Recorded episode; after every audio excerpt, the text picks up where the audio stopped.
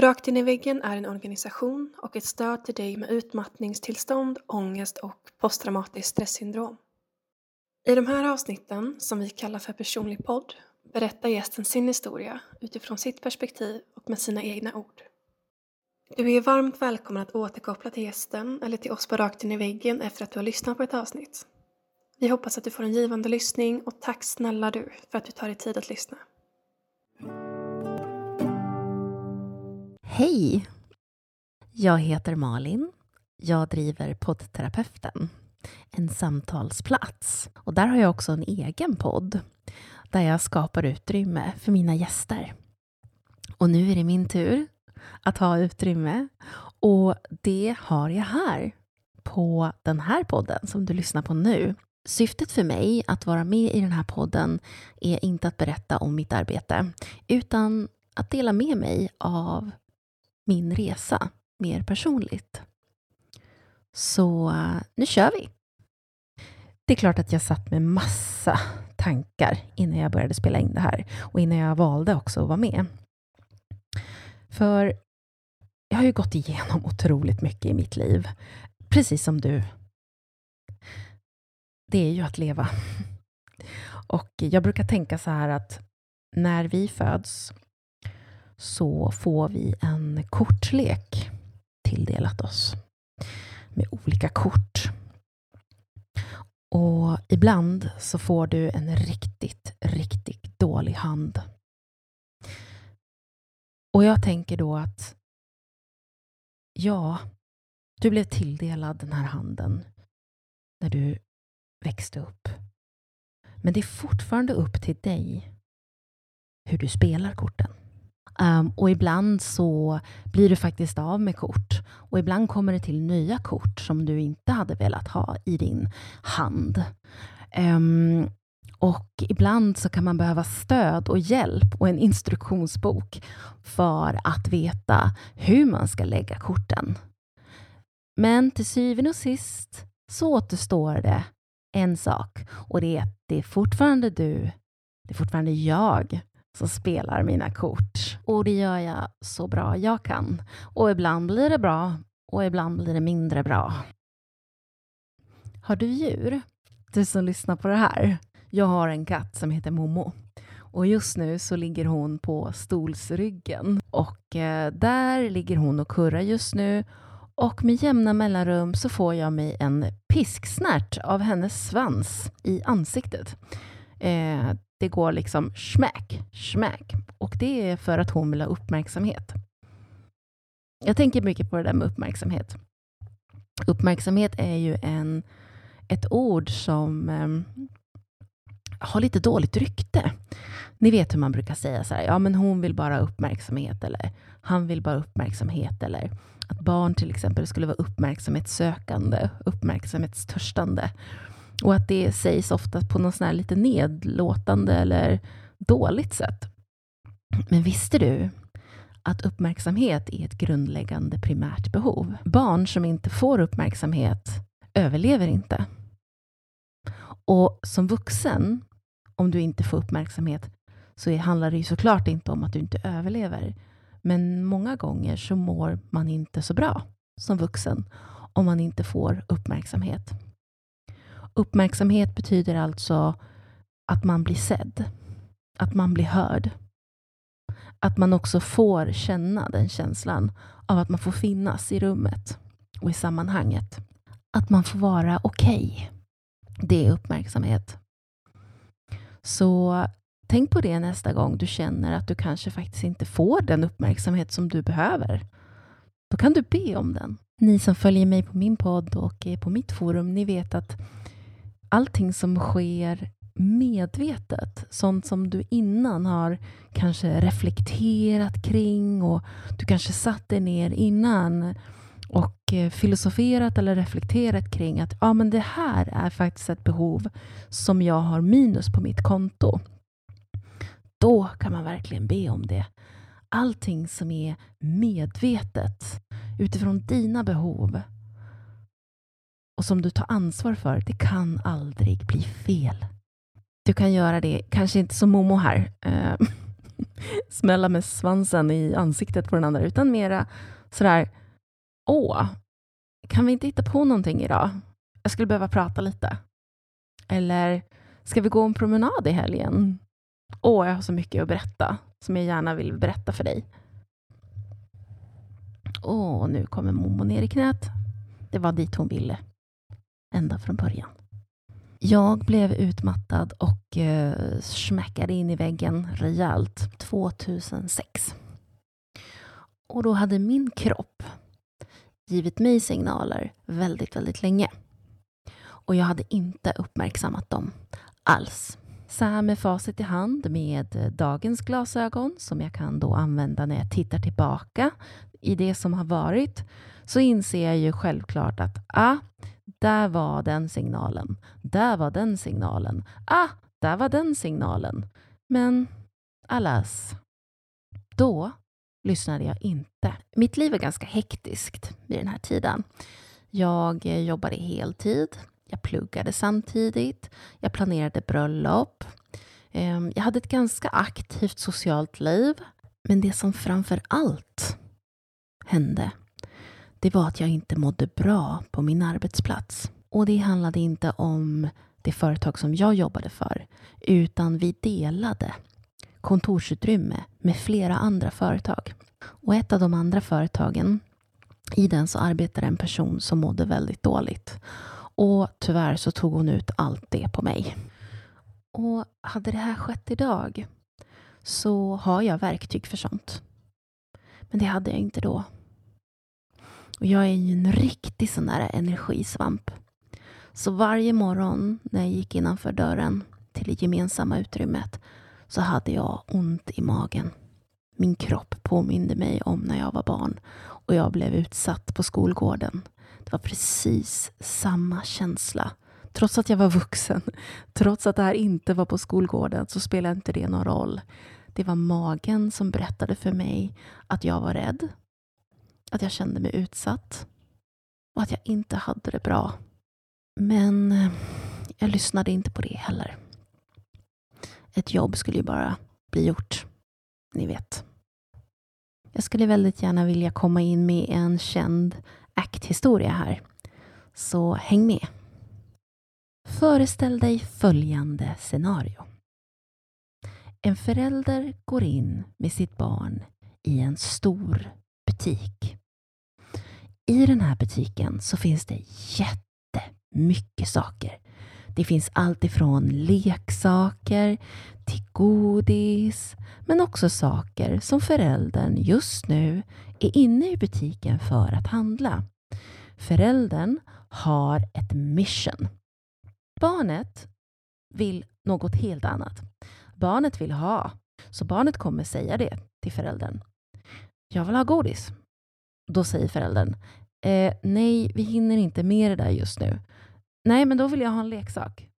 Ja, men vi kan inte riktigt köpa det just nu för att jag ska göra det här nu. Vi har bara en begränsad tid, så var tyst nu och håll dig lugn så, så kan vi, så kan vi liksom göra det här snabbt och sen så kan vi gå ut härifrån. Barnet, no, jag vill ha, jag vill ha, jag vill ha. Nu börjar föräldern bli lite stressad för att barnet börjar ju höja sitt tonläge. Så nu börjar ju folk runt omkring i butiken titta lite, ni vet sådär. Oh, kan inte föräldern hålla ordning på sitt barn? Men barnet fortsätter. Jag vill ha, jag vill ha, jag vill ha, se mig, hör mig, hallå, hallå, jag vill ha det där, jag vill ha det där. Och föräldern är så här, Åh, jag hinner inte, jag orkar inte, jag kan inte, vi, det går inte. Barnet höjer sitt. Föräldern höjer sitt. Barnet höjer sitt. Föräldern höjer sitt. Till slut har kris utbrutit när barnet vrålar skriker, eh, hoppar bland hyllplan. Eh, alltså det är totalt kaos. Så till slut så köper föräldern exakt det som barnet ville ha från början och pinsamt drar ut barnet från butiken och inser att eh, ingenting blev gjort. All, all tid hade just nu gått åt till att eh, bråka med barnet och barnet fick precis det den ville i slutet. Men till vilket pris? Kan jag gå in i den här butiken igen? Hur, vad kommer folk tycka? Oh. Nästa gång föräldern går in i butiken, för ja, så är det faktiskt. Du måste gå in i butiken igen. Det är livet. Behöver fortfarande köpa de här sakerna. Och vad händer då? Jo, två saker. Föräldern har redan nu en klump i magen och undrar hur ska det här gå? Hur ska jag kunna komma in i den här butiken och göra de här sakerna som jag behöver göra med det här barnet som är så otroligt jobbig? Alltså det här barnet är bara en pain in the ass helt enkelt. Det sitter föräldern med. Barnet vet precis denna gång vilken nivå som behövs tas till för att få förälderns uppmärksamhet. Barnet kommer inte börja på lite försynt eller lite försiktigt, jag vill ha godis. Nej, nej. Barnet kommer starta från den nivå barnet kommer ihåg att den fick uppmärksamhet sist. Det vill säga kris, katastrof och total haveri. Och det är precis det som kommer ske. Och till slut så kommer föräldern eh, inse att eh, jag kan inte gå in i den här butiken någon mer. Och det är precis så det var för mig. Och det är precis så det är för många som inte lyssnar på sitt barn, det vill säga sin hälsa. Och kroppen är så smart. Kroppen kommer ihåg när du gav den uppmärksamhet sist och vilken nivå den behöver ta till för att du ska lyssna. Det här är en känd ACT-berättelse. Så jag har inte kommit på den själv, utan den är tagen då från en gren inom KBT som heter ACT. Och den sortens behandling, den sortens verktyg har hjälpt mig väldigt, väldigt mycket. Och Det handlar verkligen inte om att man ska gilla sitt nya läge. Det handlar inte om att man ska gå in i den där butiken med barnet som skriker och tycka om det. Utan det handlar om att gå in i butiken ändå. För det, det som händer det är att vi slutar leva. För vi orkar inte med att bråka med vårt barn varenda gång vi går in i butiken. Så vi slutar gå in i butiken. Och barnet som har lärt sig, alltså kroppen som har lärt sig vilken nivå den behöver ta till för att få din uppmärksamhet, får den ju då inte heller riktigt. För att det som händer är inte att du går in i butiken, lyssnar på barnet. Aha, ja men okej, okay, jag kan ge dig den här redan på en gång och sen kan du göra det du behöver göra i butiken. Till exempel så kanske din kropp säger så här när du ska jobba. Att ja, vi kan, jag kan jobba här, men eh, jag orkar inte med den här eh, eh, stökiga rasten eller den här pausen. För du ska ha återhämtning här mellan arbetsuppgifterna och du får inte riktigt det. För att när du sätter dig och tar en kopp kaffe, då är det väldigt mycket stök. Det är folk som springer, de kanske pratar med dig och behöver någonting, kanske ska du skriva på någonting. Och Det är inte riktigt det som jag kallar för återhämtning, säger barnet. Så jag behöver en annan sorts återhämtning. Jag behöver ett, ett tyst rum där jag kan få vila. Och om du då lyssnar på det på en gång, att din kropp säger så här, jag får inte riktigt, jag får inte riktigt återhämtning här på rasten, fast, eller på pausen, som jag borde få. Vad är det mitt, mitt barn säger? Vad är, det min, vad är det min kropp säger till mig? Jo, jag behöver lite tystnad. Ja, just det. Okej, okay. då, då ska jag ge min kropp det. Jag ska ge mig det direkt. Istället för att först ignorera det. För nästa grej då som kroppen kommer vilja ha, det är en säng, typ. Förstår ni vad jag menar? Alltså, och det är, det är liksom så här kroppen fungerar. Den kommer att, um, den kommer att höja insatserna varje gång som du inte lyssnar på den första helt uh, legitima eh, önskan. För att återhämtning, som jag brukar kalla det, randiga dagar, eller man, man tänker randigt, handlar ju verkligen om att man arbetar, man gör en, en prestation och däremellan är det vila. Och så gör man en prestation och vila. För att, att prestera och till och med stress är inte farligt. Men det måste till återhämtning däremellan. Det får inte vara som ett um, ständigt ett ständigt flöde av stress, ett ständigt flöde av att du inte får det som du behöver. Alltså det som kroppen berättar för dig att du behöver. Där 2006 så körde jag bara på. Som sagt, och lyssnade inte på kroppens signaler. Eh, som ni hör kom från väldigt många olika ställen. Och eh, på grund av olika saker. Och eh, vi planerade ju bröllop, jag och min dåvarande blivande man. Eh, och ehm, det var väldigt mycket jobb med det. Och det här bröllopet blev också väldigt speciellt och rätt stressigt. Och jag ska inte gå in på det här, utan det kan ni läsa om i, i, i min blogg som heter Känsligt läge. Då kan ni läsa om lite av de saker som faktiskt hände. Så förstår ni att det var rätt eh, intensivt, om man säger så. När vi väl sen då åkte på bröllopsresa, då åkte vi till Turkiet. Och eh, vi skulle vara där i två veckor. Efter två dagar så vaknade jag upp en natt av att min mage har gått helt bananas. Alltså den... Jag har så ont i magen, jag mår så otroligt dåligt. Så det var bara att tillbringa hela den natten på toaletten. Och då blev jag först orolig, för då tänkte jag så här att är det här en eh, mag... Eh, har jag, alltså, har jag ätit något olämpligt eller är det den här eh, äh, hepatitvaccineringen som jag tog bara några dagar innan som, ja, som gör sin grej eh, och som jag kanske inte riktigt mår bra av nu då? Eller är det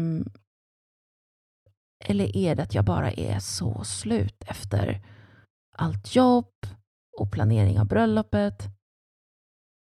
Men det spelade liksom ingen roll just då, för då var jag bara i, eh, i, ja, i toalettmode, om man säger så.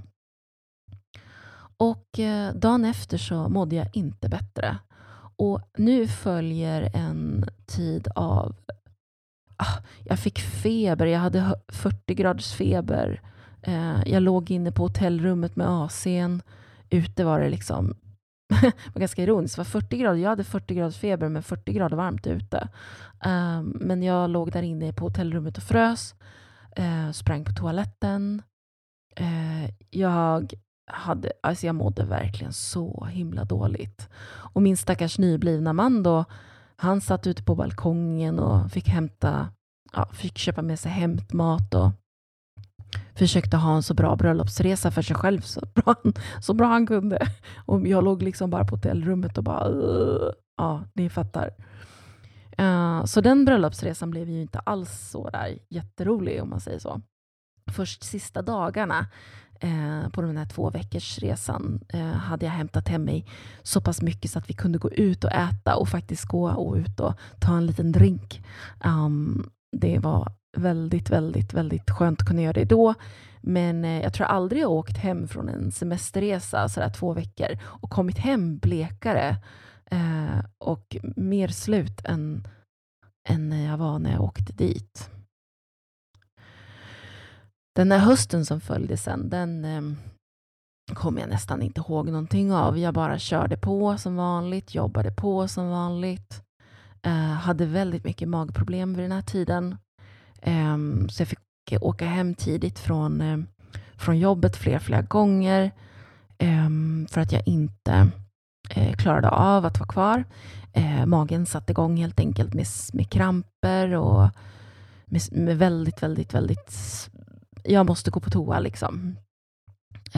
Och kunde sitta väldigt länge på toan. Så det liksom det slog ut mig helt enkelt. Um, och eh, julen kom och gick. Och den 27 december, den natten till den 28, då fick jag en rejäl magsjuka. Förmodligen, väldigt troligt. Och det klarade inte min kropp av eh, och mitt psyke. För jag var redan, ni vet, jag var redan på minus noll både när det gällde min energi, Ehm, min, eh, mina magproblem. Eh, så magsjuka var liksom, det var som den här, ni vet, det bara tippade över. Och det här kommer jag nog aldrig glömma tror jag. Men då kommer jag ihåg verkligen hur jag satt i badkaret eh, mådde fruktansvärt dåligt. Ni vet, magsjuka är faktiskt inte jättekul som det är. Liksom. Men då kommer jag ihåg att nu, nu är det slut. Nu går inte jag tillbaks till jobbet nu mer. Nu går inte jag tillbaks till mitt vanliga liv nu mer. Nu är det slut. Nu så här med facit i hand så inser jag att jag hade spelat alla mina sista kort. Spelet var klart. Jag hade förlorat. Det var game over. Och jag ska ärligt säga att jag var lättad. Äntligen får jag vila. Tiden som följde efter är kantat av ehm, läkarbesök. För att jag var tvungen att ta min hälsa på allvar. Jag var tvungen att ta mina magproblem, som blev allt värre, på allvar. Och jag var tvungen att ta min utmattning på allvar. Och eh, den här tiden är lite blurrig, alltså lite diffus. Eh, jag kommer ihåg att det tog mig ungefär ett år eh, att börja hitta tillbaka till, till mig själv igen. I början så hade jag väldigt svårt med att äta. Ehm, jag gick ner väldigt mycket i vikt. Och ehm, läkaren sa också att ja, men dina magproblem som du har nu, de kommer förmodligen av att du fick den här magsjukan. Och det gjorde i sin tur att jag slog över. Å andra sidan, ett visst mått av försiktighet eh, från och med nu med tanke på hur min hälsa var. Det är ju rent logiskt. Det är ju en, en logisk, normal reaktion på en situation som har varit väldigt jobbig och som har lärt mig en hård läxa. Det är ju att min kropp är så nedgådd nu att den klarar inte av eh, att bli förkyld till exempel. Den klarar inte av att få fler magproblem. Den klarar inte av mera mag... Eh, eh, bakterier helt enkelt. Så det som hände mig under den här tiden var att jag slog över från en normal nu då, eh, försiktighet slog det över till en, en på gränsen till fobi. Fobi för um, att bli sjuk. Och här började en ny period i mitt liv som jag faktiskt fortfarande så här många år senare sitter med. Den här extra försiktigheten och faktiskt i vissa fall rädsla för att bli sjuk. För att jag har lärt mig den hårda vägen ända sedan den här utmattningen, ända sedan den här kraschen. Och med min autoimmuna problematik i botten som nu verkligen hade blossat upp så är det så att för mig så är det aldrig bara bara. Mitt system är väldigt inflammerat och väldigt triggat. Så jag behöver väldigt lite för att bli väldigt sjuk. Många människor som lever med utmattning eller har gått igenom en utmattning brukar också få en samsjuklighet. Det är alltså att kroppen reagerar med olika fysiska symptom. Och för mig då så hade jag utmattningen, jag hade min rädsla och jag hade också mina magproblem. Och rädslan och stressen av utmattningen men också det som jag satt med just där och då och den erfarenhet nu då som jag hade i bagaget kunde trigga igång magskov och ibland så kunde magskoven trigga igång en stressreaktion.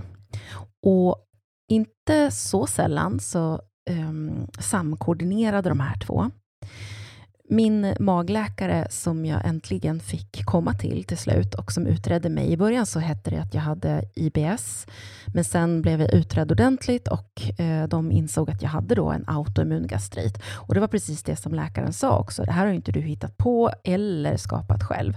Däremot så blir det förvärrat eller det kan bli förbättrat av hur du gör runt det här.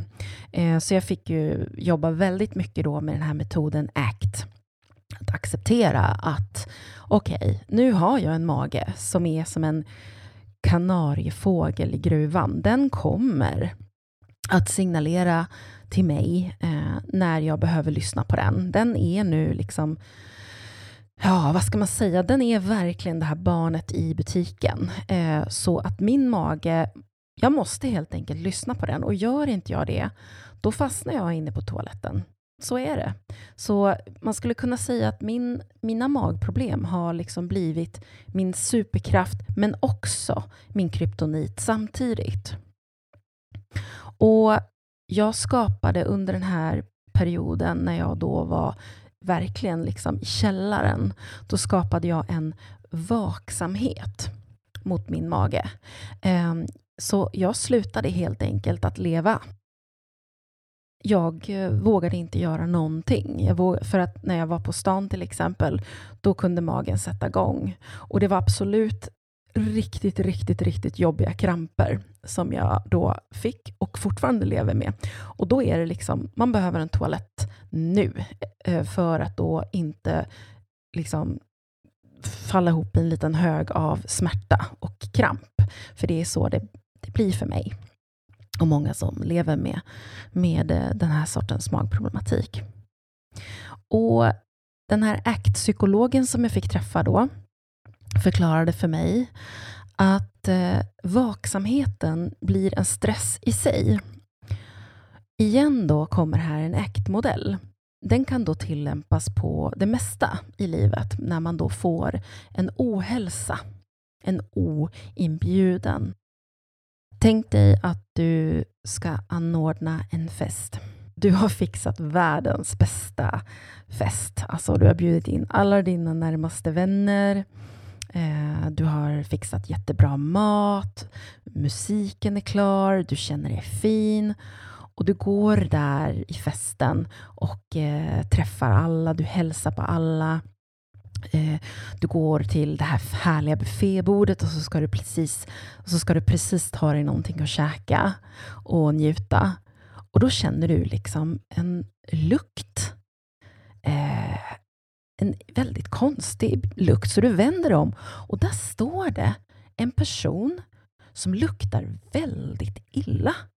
Har trasiga kläder, långt stripigt hår ner till fötterna fötterna, vassa klor kanske, ser allmänt okul ut. Kanske är den här objudna gästen även högljudd, kanske hotfull, kanske är den farlig på det sättet att den stör dig och den kanske trycker bort dig från buffébordet. Ja, den, det här är alltså väldigt obehaglig, okul gäst som du ja, som helt plötsligt har kraschat din fest.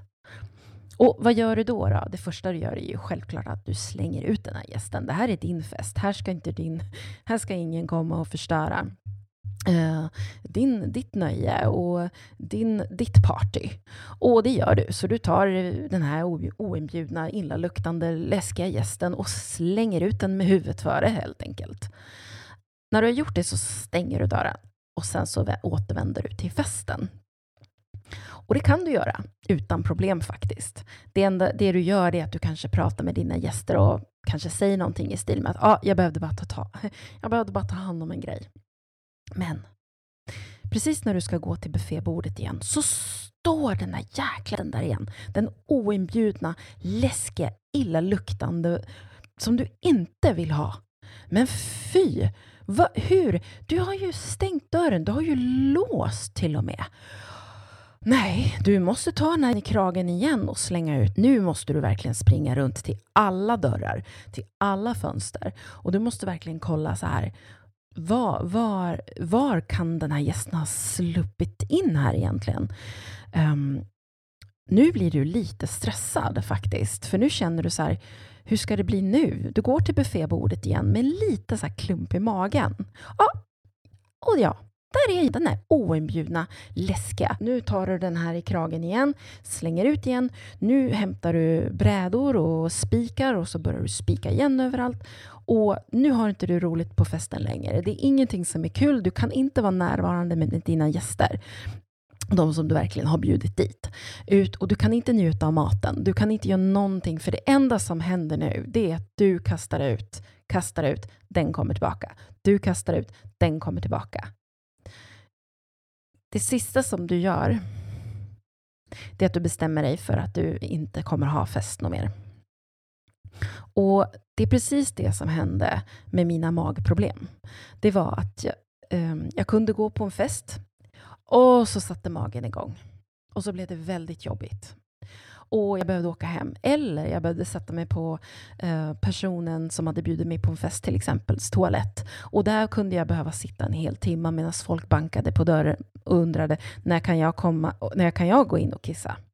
Det här blev jobbigare och jobbigare för mig. Och det är lite så här det funkar med de flesta sjukdomar eller någonting som händer i ens liv, även när det gäller utmattning. Att till slut så känner man så här att men jag orkar ju ingenting. Jag orkar inte vara med på det här sammanhanget. Jag orkar inte träffa de här personerna. Jag orkar inte åka på den här resan.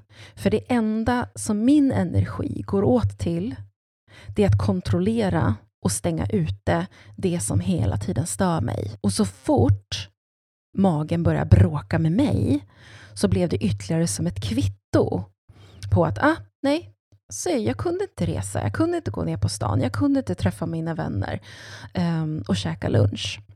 Och så varje gång det här hände så blev det liksom ett, ett kvitto på att det är ingen idé. Det är ingen idé. För att nu håller jag på att återhämta mig under den här perioden, för jag vilar väldigt, väldigt mycket första tiden.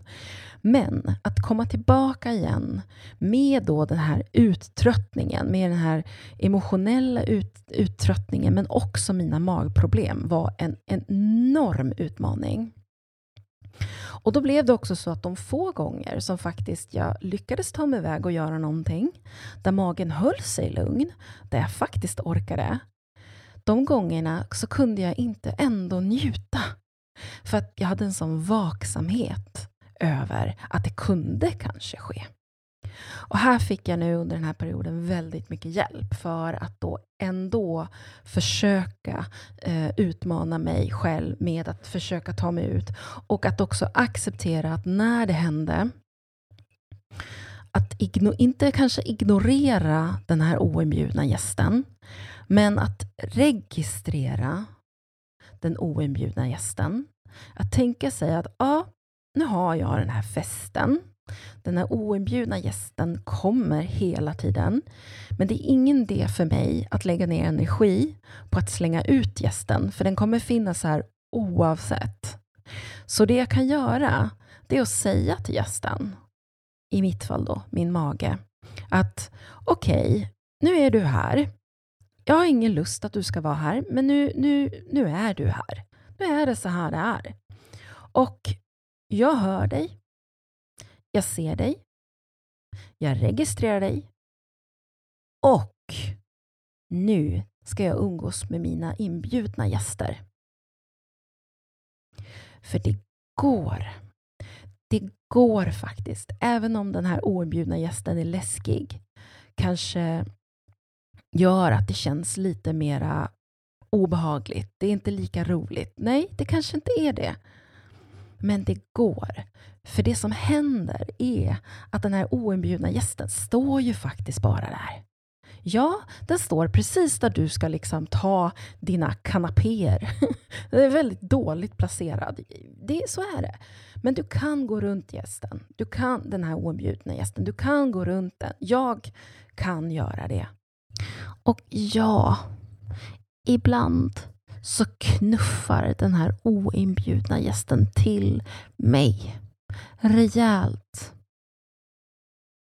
Men då är det så. Jag kan inte göra någonting åt det annat än att registrera det, acceptera det, jobba runt det. Spela ett annat kort. Det är inte lätt. Det är verkligen inte lätt. Jag jobbar med det fortfarande. Och här får man bli väldigt kreativ. Men det krävs också en hel del att man är eh, på ett ställe där man då har också först vilat. Så när det gällde min utmattning till exempel, då handlade det väldigt mycket om att först bara gå in i min kokong och vila. Och sen andra steget var då att verkligen söka hjälp, få hjälp med de här verktygen och sen komma ut i, i livet igen. Den tredje saken som jag gjorde, det var att jag omformade mitt liv. Jag gjorde om festen, skulle man kunna säga. Jag ändrade kring mitt arbete. Jag gick regelbundet hos psykolog. Jag eh, skilde mig i den här processen. Och eh, anledningen till att vi inte höll, det var för att han och jag, vi klarade oss inte igenom det. Och det beror på flera olika saker som jag inte behöver gå in just nu på. Men eh, vi klarade det inte. Och jag vet ju att när den ena kraschar i en relation, då är det ju faktiskt så att den andra behöver step up. Och i vårt fall så gjorde han det verkligen. Men på något vis så kom vi inte ur sen den här biten av att han blev mitt supportsystem. Han fick ta en väldigt stor del av smällen. Och han sökte inte hjälp. Han sökte inte anhörigstöd. Och det hade han behövt. Jag var inte medveten om den kris och den impact som min utmattning och min sjukdom hade på vårt förhållande. Och vi fick heller aldrig någon som berättade för oss att han hade rätt att, eller faktiskt kanske att det hade varit bra att söka anhörigstöd för det som jag gick igenom. För det är ju faktiskt så när man lever nära i en relation, att det som du går igenom har ju ringa på vattnet till dina föräldrar, till dina barn, till dina vänner, till din partner och så vidare. Och det här är så viktigt. Du som är anhörig, du har rätt att också du söka stöd och hjälp. Det jag också gjorde var som sagt att jag omformade hela mitt privatliv, alltså när det gällde partner ehm, och eh, jag flyttade. Jag flyttade till mitt, mitt egna boende. Det jag gjorde också var att jag började studera och jag behövde draghjälp till att fortsätta med den här eh, livsförändringen. Och det var här jag hoppade på gestaltutbildningen. Och det var fantastiskt roligt och jätteutmanande. Och gestaltutbildningen hjälpte mig att fortsätta bygga det liv som jag har idag. Och eh, jag är jätte, jättetacksam över, över det. Och att jag också kunde känna att det här med samtal, det här med att jobba eh, med andra människor, att faktiskt stötta andra eh, i deras resa. För det ju, har ju varit personer som har stöttat mig i min resa och jag blev helt såld i det. jag hade ju jobbat mycket med samtal och kommunikation innan, men inte one-on-one och inte ur, utifrån ett personlig utvecklingshälsoresa. Um, och, eh, så därför blev det här väldigt, väldigt nytt och stort för mig. Eh, att också utbilda mig så att jag kunde pay it forward. Jag önskar verkligen att jag kunde säga till dig som lyssnar nu att ända sedan jag gjorde om hela mitt liv eh, så blev allting bra. Um, och nu är jag inte längre påverkad av min utmattning. Min mage är bra. Tyvärr inte. Um, det är verkligen en resa fortfarande. Det går lite upp och det går lite ner. Och um, jag ser det som att jag har satt ut en kompassriktning men ibland är det lite irrvägar, ibland är det lite kringelikrokar. Men då tittar jag på min kompassriktning och min kompass. Och min kompass den sitter i mitt hjärta. Min kompass skulle inte kunna sitta i magen. Då skulle det inte bli något gjort här. Men som sagt, jag låter magen vara kanariefågeln i gruvan den är det här barnet som drar lite i förälderns ben i butiken. Så jag lyssnar väldigt mycket på magen idag. Men jag försöker att göra det mera registrerande och mindre att jag förväntar mig, alltså ni vet förväntansångest och eh, katastroftankar. Det försöker jag verkligen fortfarande jobba med. Tyvärr så hände det en händelse för mig ungefär, jag tror att det var 2013, som satte djupa spår i mig eh, och min upplevelse som skapade trauma. Det blir en annan historia. Det har jag också jobbat väldigt, väldigt mycket med. Och tyvärr så blev jag långtidssjuk i eh, pandemin 2020. Och eh, ja, jag berättar ju lite mer om det i, ehm, i min podd. Eh, om min lång, långtidscovidresa. Och eh, ja, det påverkade mig väldigt, väldigt mycket. Och att bli långtidssjuk var ju otroligt jobbigt i sig. Um, och jag blev långtidssjuk väldigt länge och jag har fortfarande sviter av det. Men en annan sak som verkligen påverkade mig under den här tiden var ju såklart då den här rädslan av att bli sjuk. Rädsla för bakterier och virus och sådär. Det triggades ju rejält av pandemin. Och det ska jag också berätta vid något annat tillfälle, hur det påverkade mig. Och idag så vet jag saker. Idag så kan jag saker. Men det betyder inte att jag är fullärd. Det betyder inte att jag är klar. Men med tanke på alla utbildningar som jag har gått och med det jag också jobbar med, just att arbeta med samtal, så, så känner jag att det som jag har varit med om och det som jag jobbar med, det kan vara en styrka när jag arbetar med andra människor. Någon frågade mig en gång, kan en person med utmattning i bagaget, hur kan en sån person jobba med andra människor och med personlig utveckling och samtalsterapi? Det går alldeles utmärkt. Kan en person med diabetes arbeta som sjuksköterska? Ja, kan en person som är närsynt arbeta som optiker? Ja. Det finns en sak som är avgörande för om en person med diabetes ska kunna jobba som sjuksköterska och det är att personen har kunskap om sin diabetes och tar de mediciner som behövs och har den livsstilen som krävs för att kunna göra det här. En person som är närsynt kan definitivt jobba som optiker, men det krävs att personen har glasögon. En person som har min problematik och min historik kan jobba som samtalsterapeut så länge jag håller koll på mig och min problematik. Det vill säga att jag hela tiden håller mig uppdaterad om mig själv.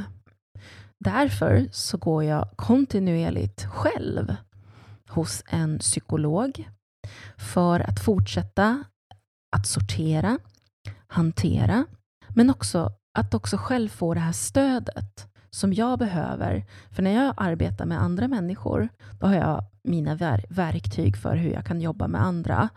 Och jag kan i min tur behöva det, ett stöd.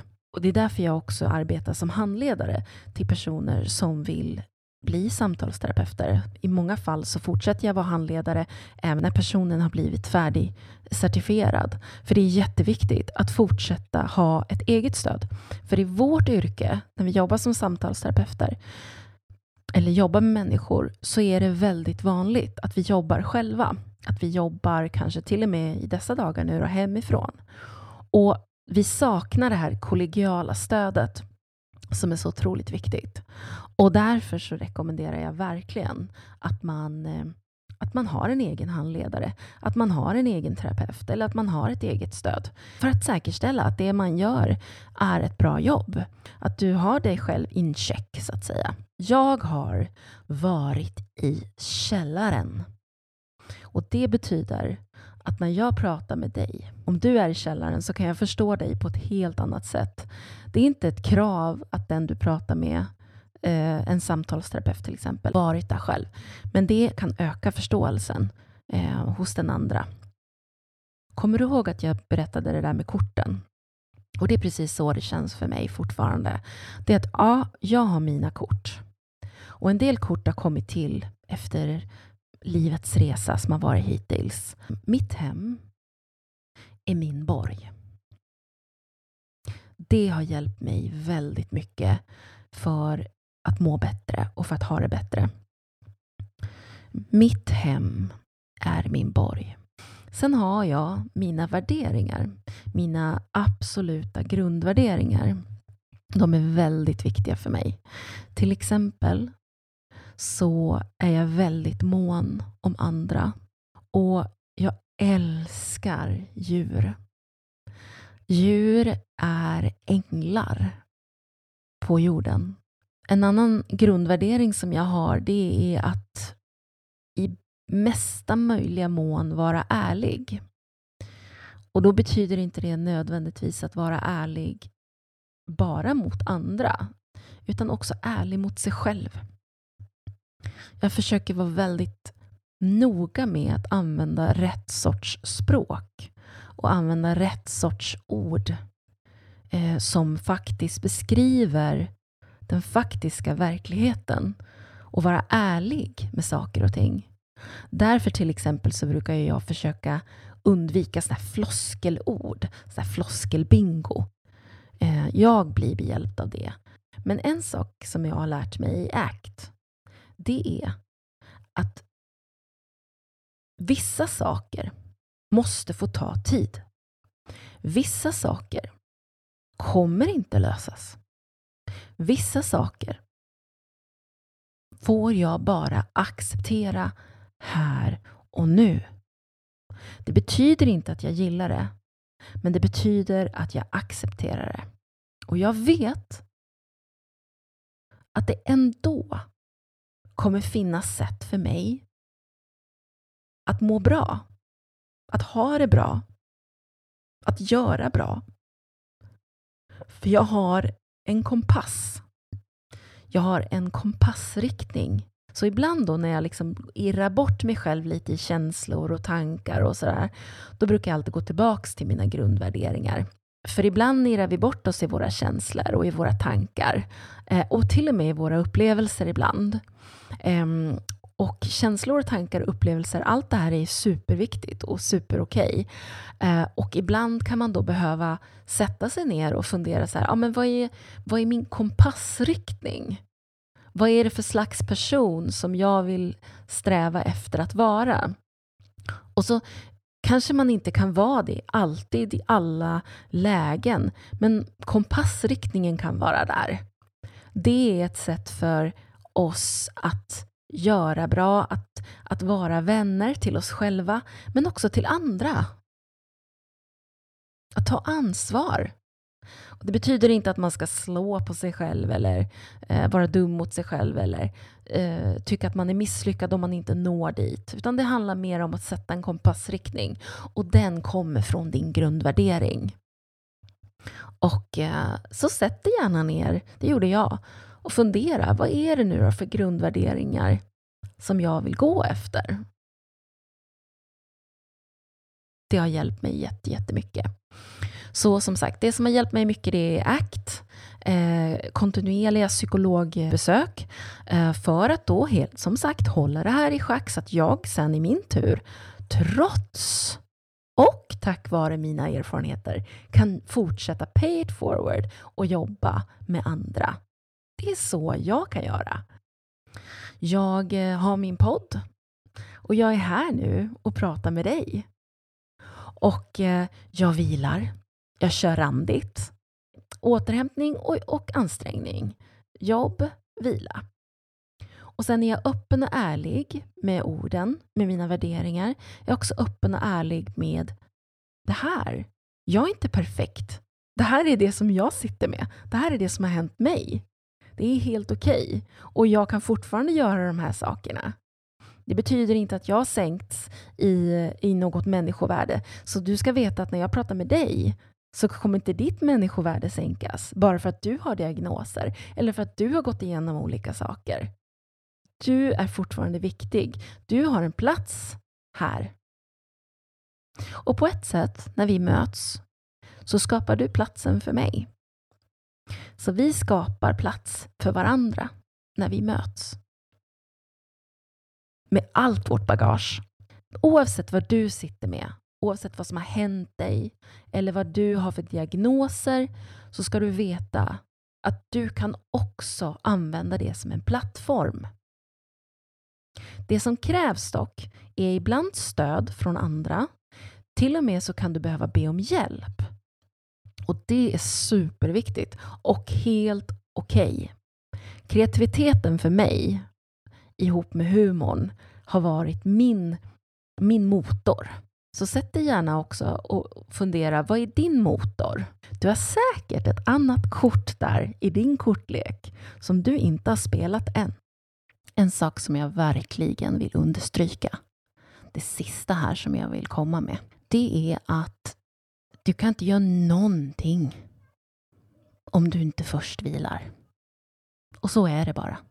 Kommer ni ihåg att jag sa att, eh, jag, att det tog nästan ett år för mig innan jag hittade tillbaka till mig själv och kunde börja ens ta in behandlingar och nya verktyg och ändra mitt liv. Under det här året så satt jag på riktigt i en stol och stickade.